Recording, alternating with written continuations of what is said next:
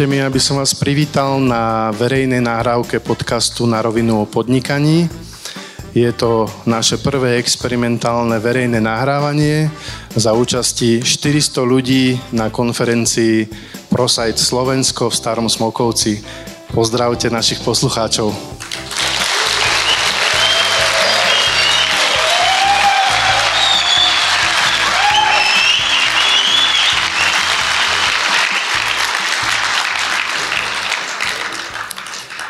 Keď som e, v roku 2006 pracoval na novej e-commerce platforme pre vtedajšieho telekomunikačného operátora T-Mobile, riešili sme v prvom rade, ako bude vyzerať interakcia zákazníka s našim portálom.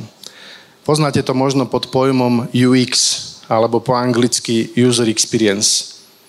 Doba je však rýchla a dnes už nie je až tak podstatné len ako služba alebo portál vyzerá, ale akým spôsobom ju zákazník príjima, ako službu vyhľadáva, ako ju doporučuje svojim známym, ale aj napríklad prečo sa do nej stále vracia, ak sa mu páči.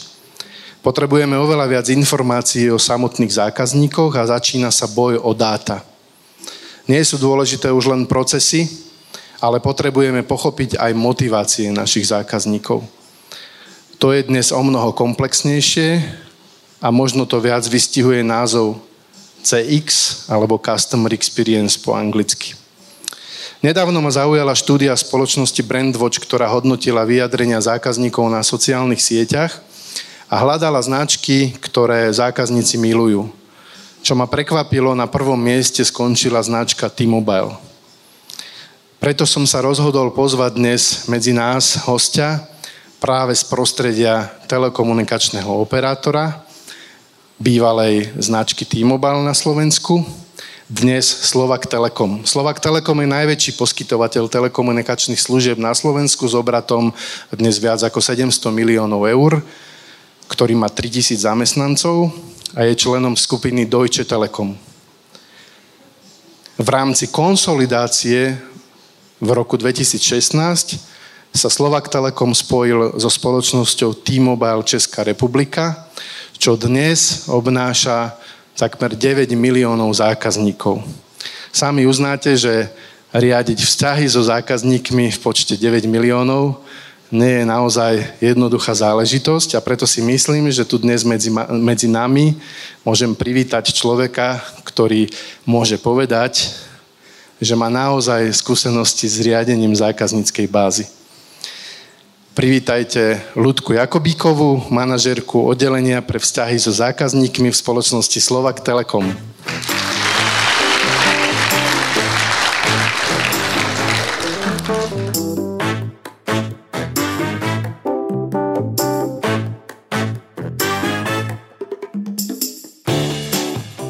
ProSite Academy prináša podcast Na rovinu o podnikaní.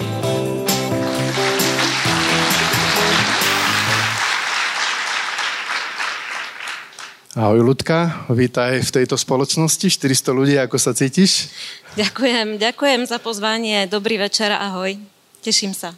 My sa poznáme už relatívne dlho, ja som nastúpil do Eurotelu v roku 2001, kedy si ty tam už pracovala. E, možno, že by bolo zaujímavé, a to sú moje prvé dve otázky, skús vysvetliť možno poslucháčom, ktorí nevedia, čo je to Eurotel, čo je to vlastne ten Eurotel a druhú vec, ktorá ma zaujíma je, ty si začínala na finančnom oddelení ako finančnička.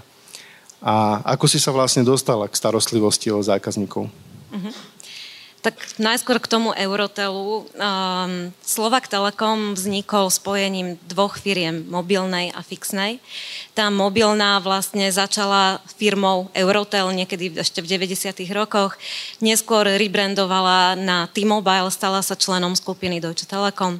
A vlastne potom v roku 2011 sa spojila so, s fixnou časťou, to znamená s ešte niečím, čo ste dávno poznali ako slovenské telekomunikácie. A od roku 2011 táto firma funguje teda pod spoločným názvom Slovak Telekom a predáva na slovenskom trhu aj mobilné, aj fixné služby. Medzi fixnými službami teda sú pevné internety, pevné linky, televízia, mobilné služby, asi poznáte, nebudem vysvetľovať, čo to je. Verím, že tu mám aj zo pár zákazníkov a verím, že tu mám aj zo pár spokojných zákazníkov, ale k tomu sa asi ešte dostaneme. V každom prípade sa ich budeš môcť potom spýtať, Áno. čo si myslia o vašich službách. Dobre. A druhá otázka, že prečo z financií som sa dostala ku Customer Experience, tak ja, som, ja mám technické vzdelanie, ale teda už keď som tú elektrotechnickú fakultu študovala, tak som vedela, že určite elektrotechnik zo mňa nebude.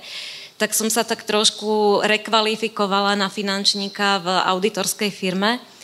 A z auditorskej firmy som tak prirodzene preskočila do Eurotelu, lebo Eurotel bol môj klient a bolo to do finančného oddelenia ako super vstup do biznisu, lebo cez financie pochopíte vlastne všetko. Takže uh, financie, ale po prvej materskej dovolenke, ktorá vlastne prišla veľmi rýchlo, som pochopila, že tie financie to je tak trošku nuda a že celé vzrušenie sa odohráva niekde v biznise, takže som vedela, že do financí už sa vrátiť nechcem a preskočila som na stranu biznisu. Robila som rôzne také pozície blízko predaja a customer care, alebo teda starostlivosti, ale od roku 2011 vlastne nastal zlom, lebo vtedy som dostala príležitosť riadiť call centra v Slovak Telekome. No a call centra um, je taký zaujímavý mechanizmus, kde sa veľmi veľa tej zákazníckej skúsenosti melie a deje. A vlastne call centra sa neskôr rozšírili o outboundový telesales, to znamená proaktívne navolávanie zákazníkov. Neskôr sa to rozšírilo o back office, reklamačné oddelenie a tak ďalej. A čo teda v roku 2016 nastal ďalší zlom a to bolo spojenie s českým T-Mobilom, pretože naše dve firmy dnes doteraz majú spoločné vedenie československé. No a teda moja pozícia sa tak nejako rozšírila na vedenie call center, Uh, pre obidve krajiny, čo predstavovalo 80, 800 agentov v obidvoch uh, krajinách spolu.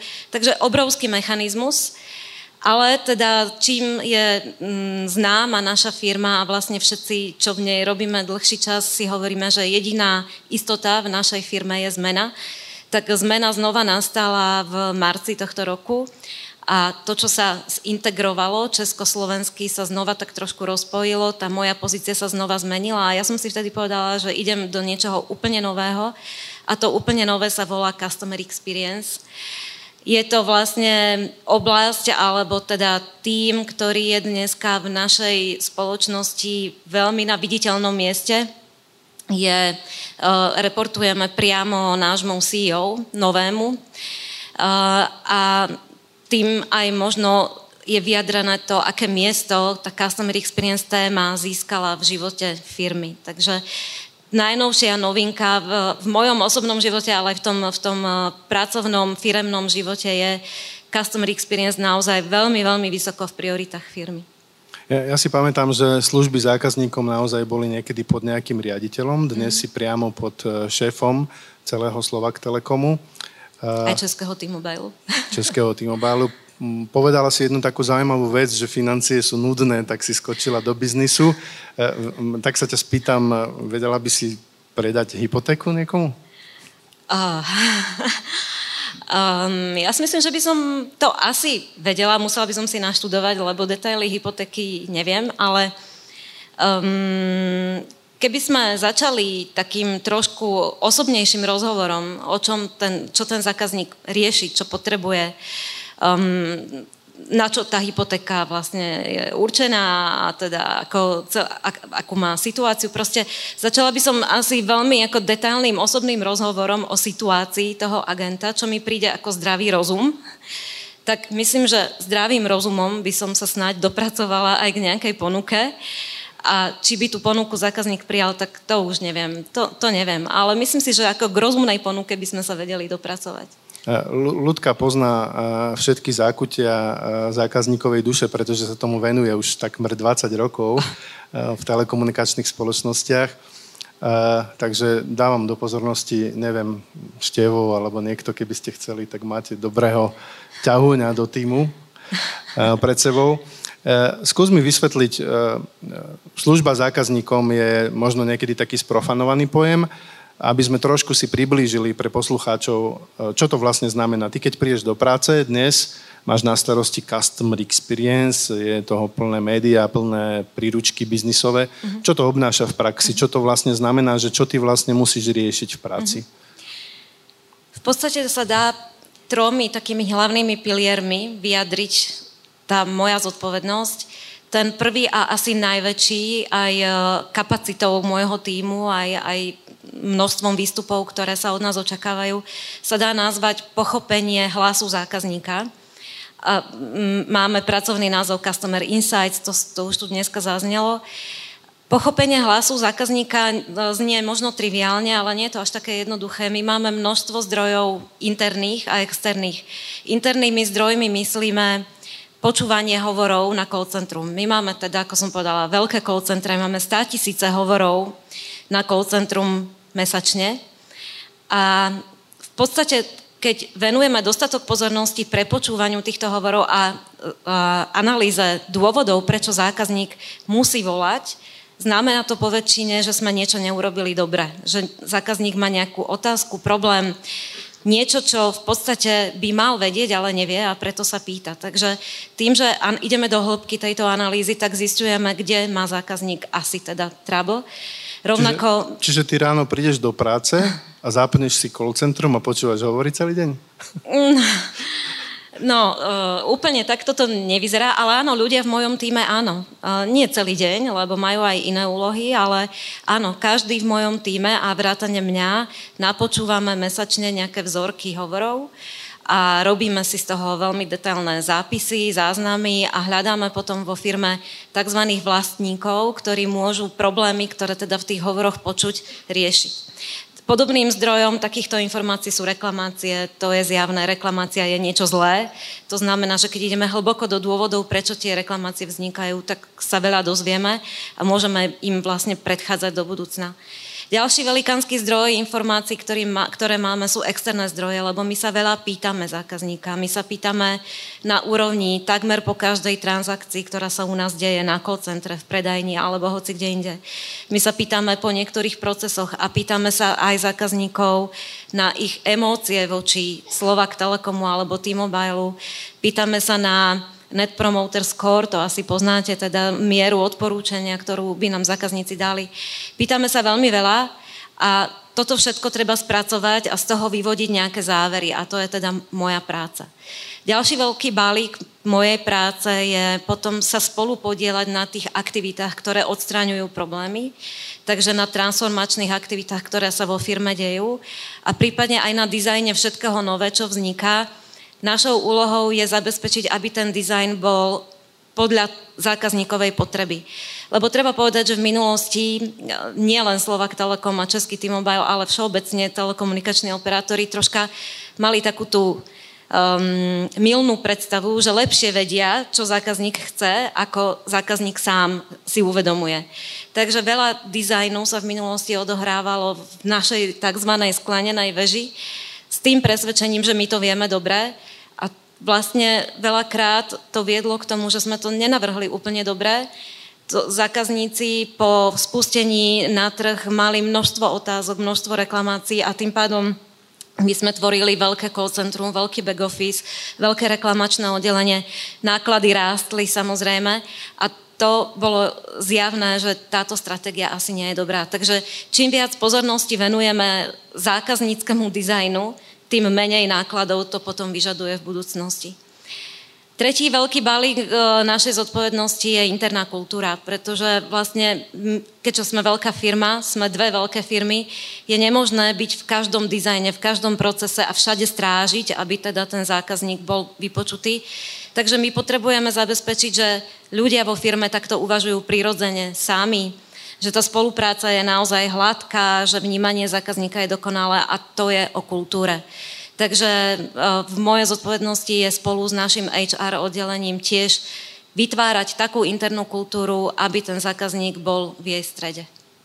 To, to sa veľmi dobre počúva. Ja si pamätám veľa rôznych školení, sedení, meetingov, kde sme rozprávali o zákazníckej skúsenosti o tom, že ho treba počúvať. Samozrejme, v konečnom dôsledku, ale to najdôležitejšie je zabezpečiť ten proces, aby sa to dostalo naspäť do praxe. Aby to, čo vypočuješ od zákazníka, aby ste dostali naspäť do praxe a vedeli to naozaj tak spraviť, ako to ten zákazník vyžaduje. Hej.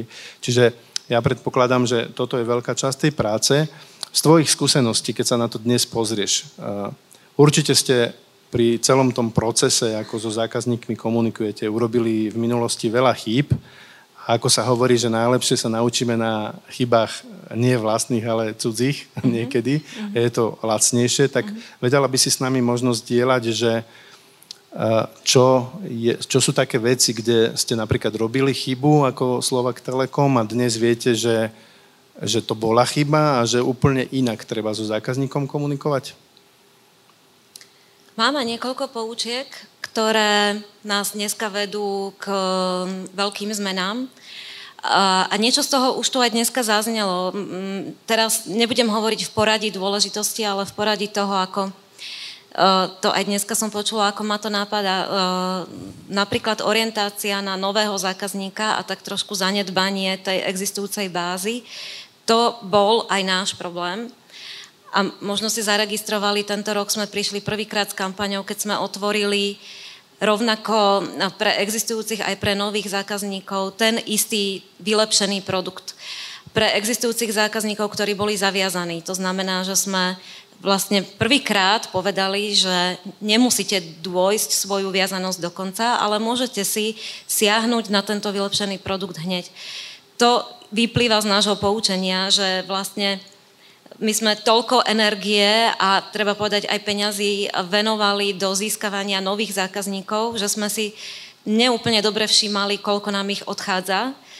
Teraz to zjednodušujem, samozrejme, my sme vedeli, ale jednoducho povedané, ten, ten, tá námaha, ktorú sme venovali novým, sa vy, nevyplatila, pretože nám veľmi veľa odchádzalo. Takže to bola jedna chyba. Ďalšia chyba, ktorú som už spomínala, bol ten dizajn, ktorý nebol úplne orientovaný na zákaznícku potrebu vždy. Dneska to už vyžadujeme oveľa striktnejšie. Dneska už máme oveľa striktnejšie pravidlá, že nepustíme na trh niečo, čo vieme, že nie je dokonale vytestované alebo vydizajnované. V minulosti sme mali takú trošku nervozitu, že musíme s niečím prísť na trh rýchlo, lebo treba reagovať rýchlo, čo nás viedlo k tomu, že sme púšťali možno aj nedokonalé produkty, ktoré potom vyžadovali teda tú starostlivosť. Hej.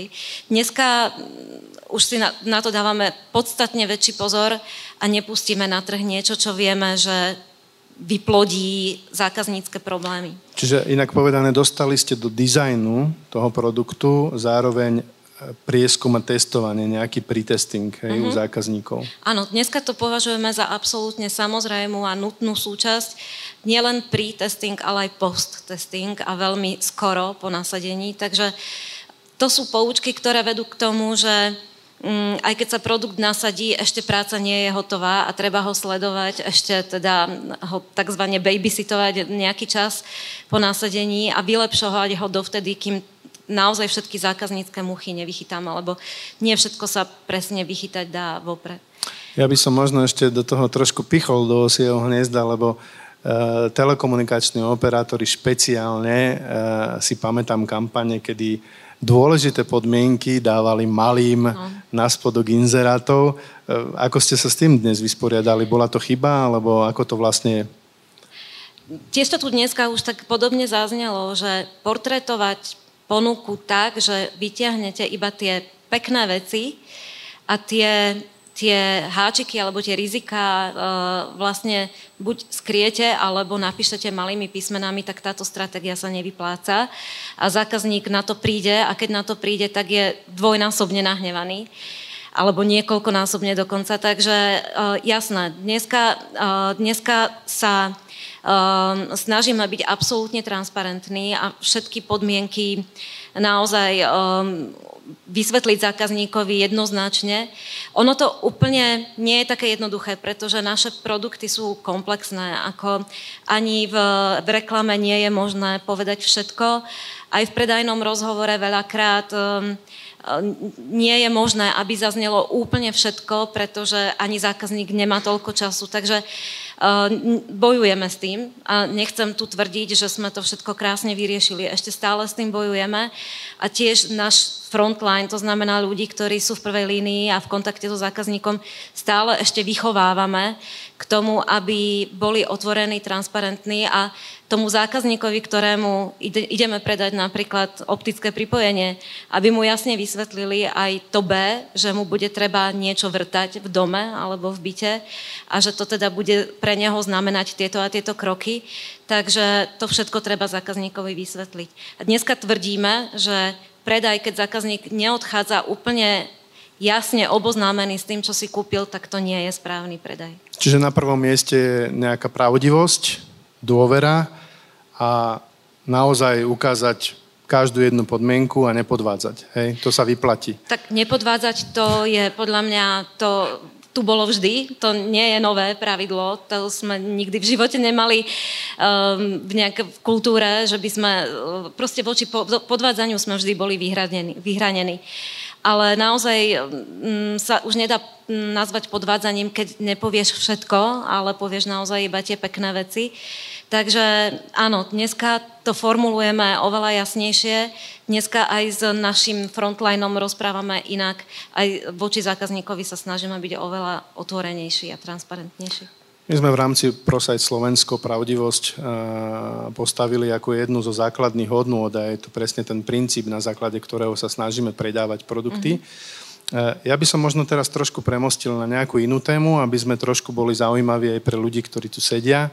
A chcel som sa ťa spýtať, keďže ty si riadila veľkú časť svojho pracovného života ľudí, alebo riadila si procesy v kolocentrách, v predajniach, ako ste riešili vzťah toho predajcu voči konkrétnemu zákazníkovi. Zaujíma ma najmä situácia napríklad, keď ten zákazník príde a je naštvaný, je arogantný. Mm-hmm. My si stále rozprávame, že zákazník je pán, ale kde to má svoje hranice? Ako treba zvládnuť situáciu takéhoto charakteru napríklad? Stávajú sa situácie, kedy zákazník mm, sa správa arogantne a nedá sa inak, ako my tomu hovoríme metóda, metóda platne, obohratej platne, kedy vlastne profesionálnym jazykom agent alebo človek v predajni opakuje svoju pozíciu alebo teda svoju informáciu a snaží sa teda zachovať kľud a nenechať sa dostať do, do zlej emócie.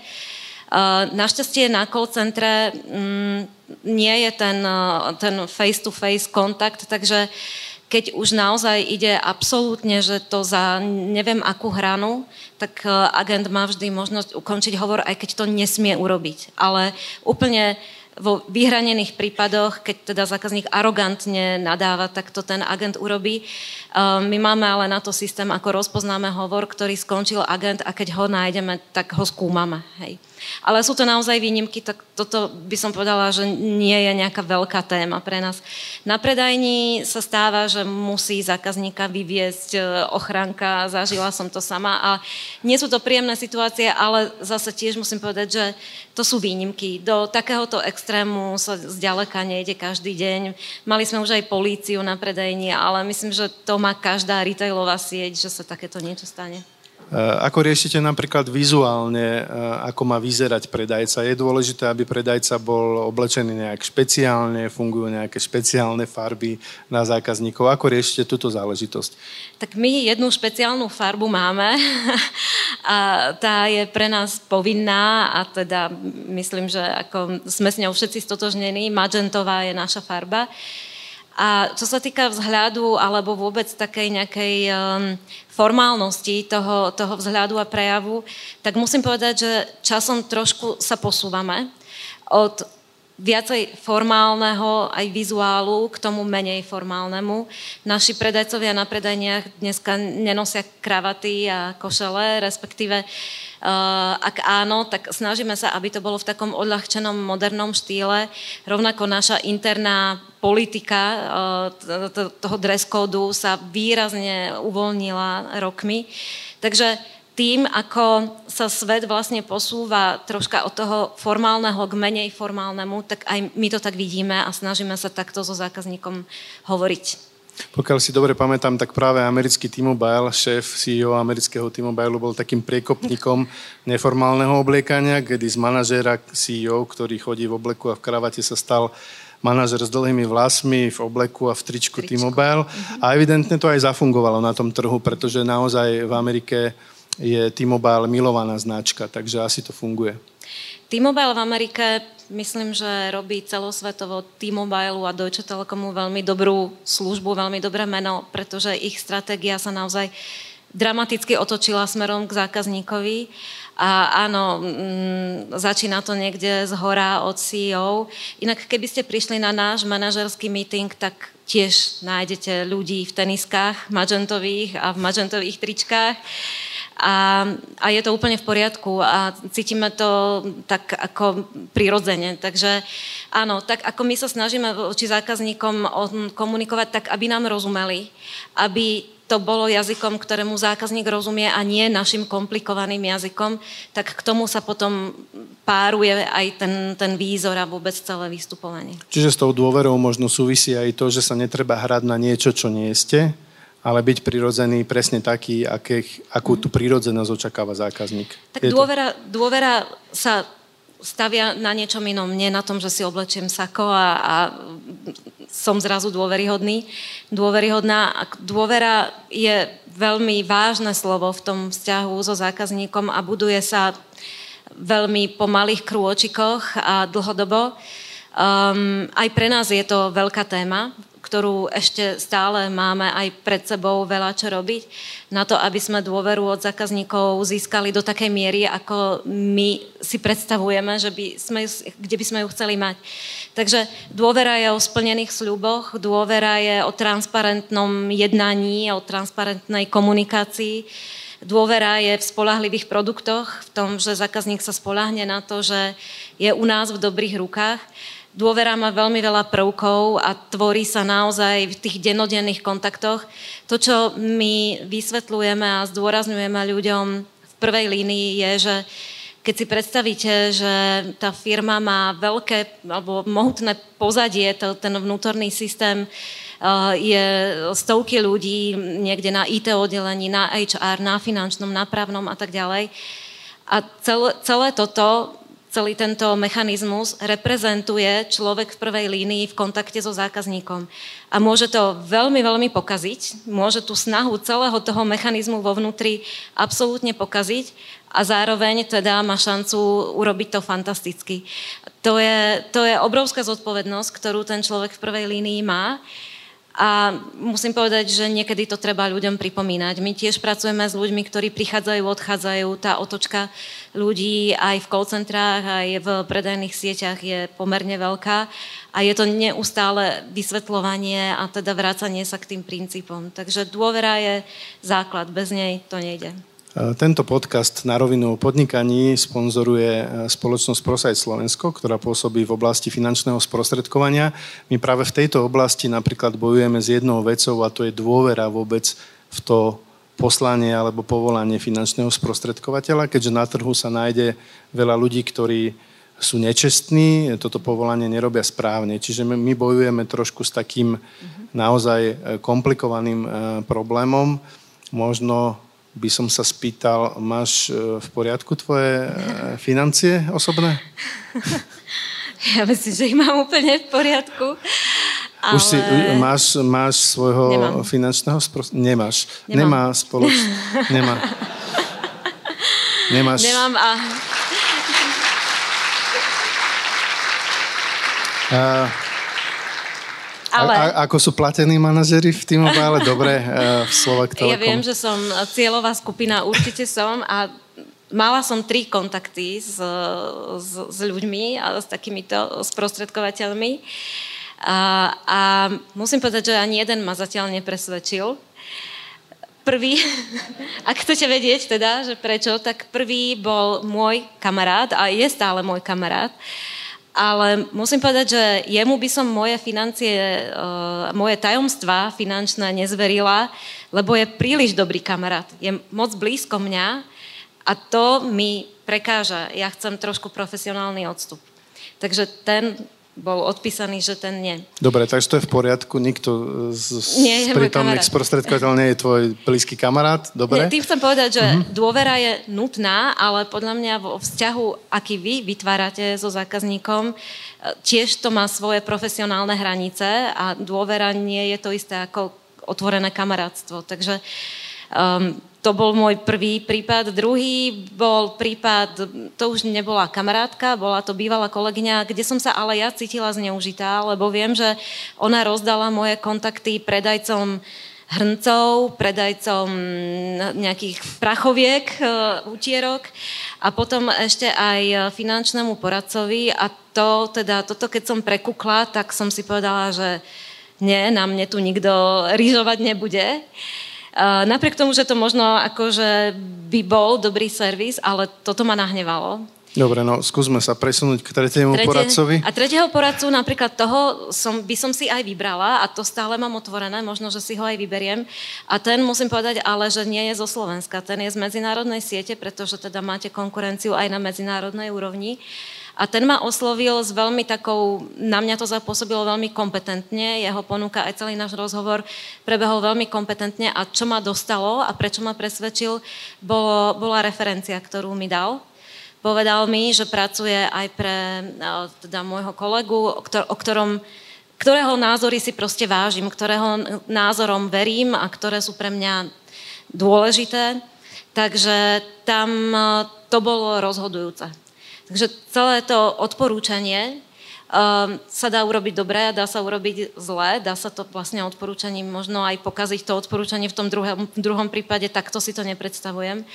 Ale um, naozaj ten tretí kontakt stal za to a mám to stále otvorené, možno, že sa k nemu vrátim. Dobre, je to stále otvorené, takže uh, máme na čom pracovať. Ďakujem za uh, takúto spätnú väzbu. Možno by som sa na záver chcel spýtať, uh, takú jednoduchú vec. My tento podcast robíme pre mladých začínajúcich podnikateľov. Veľa z nich si vyberie podnikanie, kde prichádza do styku s ľuďmi, so svojimi zákazníkmi. Máš nejaké také tri jednoduché rady, alebo možno také základné veci, že ak pracujete s ľuďmi, tak si dajte pozor na toto, na toto a na toto. Mm. Mm, neviem, či budú tri, ale na čo si určite podľa mňa treba dať pozor je práve teda tá miera toho dôverného vzťahu, ktorý si so zákazníkom uh, vytvárate. Um, ďalšia vec, asi na ktorú si treba dať pozor, je komplikovanosť, alebo teda opačný výraz jednoduchosť, pretože podľa mňa um, aj vaše produkty vedia byť zložité na pochopenie. Ja sama niekedy nemám chuť ísť do detajlov, ani poistenia, ani hypotéky, ani vlastne žiadneho finančného produktu. Nemám na to čas, nechce sa mi to. A, a veľmi by som ocenila, keby som mnou niekto jednoducho hovoril. Takže podľa mňa ako o, zachovanie tej jednoduchosti je dôležitá vec. A to, čo vlastne dneska tu úplne nezaznelo a my tým dosť žijeme, je, v angličtine je na to taký dobrý výraz, že effortless experience. To znamená ako beznámahová starostlivosť alebo beznámahová skúsenosť zákazníka. V podstate dá sa povedať, že bez finančných produktov ten zákazník e, prežije to nie je niečo, čo nutne zákazník potrebuje k svojmu životu a vie si obstarať produkty finančné aj bez sprostredkovateľa. To znamená, že keď si ho berie, keď si ho najíma, tak pravdepodobne si chce uľahčiť život. A rovnako my to tak vnímame, že zákazník vlastne ide k nám, pretože chce si uľahčovať život. Zákazník sa nechce každý mesiac zaoberať nejakou faktúrou, nejakými detailami. Takže stále sa starať o to, aby sme tomu zákazníkovi život zjednodušovali a nekomplikovali, tak to je asi niečo, na čo netreba prestať myslieť, lebo zákazníci sú zavalení technológiami, sú zavalení informáciami, ponukami, proste tých možností, ktoré trh ponúka, je tak veľa, že treba povedať, že sa ľudia z toho cítia unavení a dneska už skôr sa volá po nejakom detoxe a to nemyslím iba telekomunikačný detox, ale všeobecne informačný detox. Takže sprehľadniť informácie aj z finančného charakteru natoľko, aby zákazník tomu nemusel venovať nejakú veľkú námahu, tak to si myslím, že je dôležité. Dobre, čiže ak by som to spojil či, uh, s tým, čo si rozprávala predtým, tak uľahčiť to zákazníkovi najviac, ako sa dá, ale zároveň nerobiť to podľa svojej hlavy, ale zásadne podľa toho, čo reálne zákazník chce. To je, to rozhodne, to som hovorila na začiatku, že teda tá s prepačením nadutosť dodávateľov, že to vedia lepšie nadizajnovať, ako si to zákazník praje, tak uh, tie doby myslím, že skončili a to platí pre hociaké e, odvetvie, nielen telekom, ale pre hociaký biznis. Ľudka, ďakujem ti veľmi pekne za tieto cenné rady. E, ja som veľmi rád, že si medzi nás zavítala, že si sa nezlakla takéhoto veľkého obecenstva a prajem ti, aby sa ti darilo a aby si dizajnovala úplne najlepšie zákaznícke produkty, aké sa dajú nadizajnovať. Ďakujem a ja prajem ProSajtu, spoločnosti ProSite, prajem, aby ju zákazníci milovali a aby ju odporúčali, lebo vieme, že výnosy a odporúčanie navzájom súvisia, takže prajem, aby vám táto finančná stratégia tej zákazníckej sústredenosti fungovala. Ďakujeme aj my.